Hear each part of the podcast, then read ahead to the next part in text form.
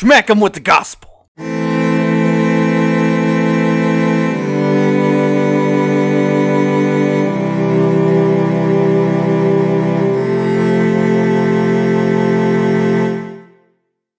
As you might have guessed from the intro in this episode, we're going to be talking about the gospel. A lot of terms have been thrown around as the gospel. You know, we refer to it as the gospel of Jesus Christ or the gospel or the good news, which are all terms that are acceptable. But a lot of people say the word gospel or use the term gospel without truly understanding what the gospel is. Now, I think the apostle Paul outlines it very clearly in 1 Corinthians chapter 15 verses 1 through 4. The Bible says, Moreover, brethren, I declare unto you the gospel which I preached unto you, which also ye have received, and wherein ye stand, by which also ye are saved, if ye keep in memory what I preached unto you, unless ye have believed in vain. For I deliver unto you first of all that which I also received, how that Christ died for our sins, according to the Scriptures, and that he was buried, and that he rose again the third day, according to the Scriptures. I'm going to read verse 3 and 4 again. For I delivered unto you first of all that which I also received that Christ died for our sins, and that he was buried, and that he rose again the third day, according to the Scriptures. These three things are truly what the gospel story is that Jesus Christ died on the cross for our sins, that he was buried, he was in a tomb, he was dead, and that he rose again the third day, according to the Scriptures. He rose from the dead. Now, I know that we hear that term all over the place, but that's truly what the gospel is. That's what the good news is. But there's something tragic about the good news, is that often when there's good news, there first must be bad news. We have to tell people why they need a Savior, and that's why I'm going to share with you some verses that show us that today. Romans 3:23 says for all have sinned and come short of the glory of God. The first thing that people need to realize is that we've all sinned and that the penalty of sin is death. Sin is not something that only murderers do. It's not something that only whoremongers do, as the Bible says. It's not only things that liars do or things like that. It's something that has stained all of us. You see, when our first parents, Adam and Eve, sinned in the garden, when they ate of the tree of the knowledge of good and evil, that sin was passed upon all of us and the bible tells us that. Romans 6.23 tells us for the wages of sin is death but the gift of god is eternal life through jesus christ our lord. The only way to pay that sin debt the only way to pay that death penalty that we owe because of our sin is to accept jesus christ's payment for that sin to accept the gospel as truth accept the death that he died for us on the cross. And he is the only way. I know there are many preachers out there that want to tell you that there's many ways to get to heaven, but the Bible says that there's only one way. In Acts 4:12 talking about Jesus here it says, "Neither is there salvation in any other, for there is none other name under heaven given among men whereby we must be saved." What that's saying is that Jesus Christ is the only way of salvation that God has given us. There is no other way. There is no working your way to heaven. There is no trying to buy your way to heaven. There is only accepting the gospel of Jesus Christ, accepting the free gift of God of eternal life through accepting Jesus Christ as your Lord and Savior. Now, you may ask, just like I did as a child, if I truly deserve death and hell, if I deserve all this punishment for just being a liar, just being a sinner, because of something that my first parents did, that Adam and Eve did, people that I've never even met have done. If my punishment for all that is so bad, then why would God die for me? Why would He send His Son to die for me? Why would He shed His innocent blood for a sinner like me? Well, it's simple. It's because God loves you. John 3:16 and 17. I mean, I know that we've heard this verse just about everyone that's walked on the face of the earth has probably heard John 3:16. We're going to read 3:16 and 17. For God so loved the world that he gave his only begotten son, that whosoever believeth in him should not perish, but have everlasting life. For God sent not his son into the world to condemn the world, but that the world through him might be saved. I'm going to read that verse 17 one more time. For God sent not his Son into the world to condemn the world, but that the world through him might be saved.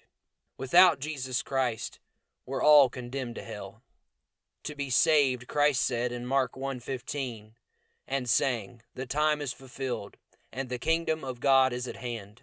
Repent ye and believe the gospel. He told us to do two things repent and believe. Repent means to turn your way, it means to acknowledge that you're a sinner, acknowledge that you've done bad things, and turn your path away from that. And believe the gospel is just simply what it means. It means to believe that Christ died on the cross to save you. It means to believe that his death was for you and that he paid that debt that you could not pay. He paid that sin debt, that even though he had never done anything wrong, even though he was perfect, even though he was what the Bible calls the spotless Lamb of God, God sent him to earth to die for you. For you. All this means that all you have to do to be saved is to ask Jesus Christ to save you from your sins and believe that he died on the cross to pay for your sins. Believe that he was buried, that he truly was dead, and believe that he rose again from the dead to prove to you and me that he had the power over death in his own life, and he has the power over death to give us eternal life. All you have to do to believe, all you have to do to be saved, is ask Jesus Christ to save you and believe what he did for you, and you'll be saved from hell. So I talked about our first parents, Adam and Eve. I talked about how those sins were passed upon us, and the Bible does say that, but I understand that not everyone, especially today, knows that story. So way back when, about, you know, 6,000, 7,000 years ago, Adam and Eve were created by God. They were created special, they were created the crown of his creation. He handmade them and then breathed life into them, unlike any other creation that we have recorded for us in the Bible. He loved Adam and he loved Eve. He loved mankind and he gave us a special place, the Garden of Eden, a perfect place to dwell and to live, a perfect place where all we had to do was go freely and do whatever we wanted except for one thing God told them not to eat of one tree. They had many trees to eat from. They had many choices in whatever they could do except for this one thing. And then Satan, in the form of a serpent, one day was in the garden, and Eve, she was nearby the tree as she probably should not have been. And the serpent was with her and was talking to her, and told her that you won't die, that the punishment that God said would happen would not happen. And Eve looked on the tree and saw that it was good to look at. She saw that it was desirous to make one wise, as the Bible says. She saw that even though God told her not to do it, that she wanted to do it. And that was the first sin of mankind. She then ate of that fruit and then gave it to Adam, and he ate, and they had both sinned against God. They died that day in their spirit, as you and I are born with dead spirits. We have a part of us that's missing that was supposed to be there from the day of our creation. The part of us that allows us to truly fellowship with God was broken that day. That's why you and I sin every day. That's why the whole world is lost in sin. That's why the Bible says that even the plowing of the wicked is sin. The reason that something so innocent as plowing is sin is because we're already condemned. God loves us and He wants us to be free and he realizes that because of what our first parents did, that that sin was passed upon us. So he gave us a free way out. All we have to do is accept it. There are no other terms and conditions other than accepting the Lord Jesus Christ as your personal Savior and believing what He did for you on the cross. He was beaten, He was spit upon, He had a crown of thorns put into His head, He had nails put in His hands, and one put through his feet. He bled and died on the cross. Not because he had to, but because he wanted to for us. He could have stayed in heaven, where all glory was given to him. He could have stayed where the angels glorified his name constantly. But he loved you and me enough to come and to die. It's a free gift. He already paid the payment. Believe that Jesus Christ died on the cross to save you. Believe that he died and was buried.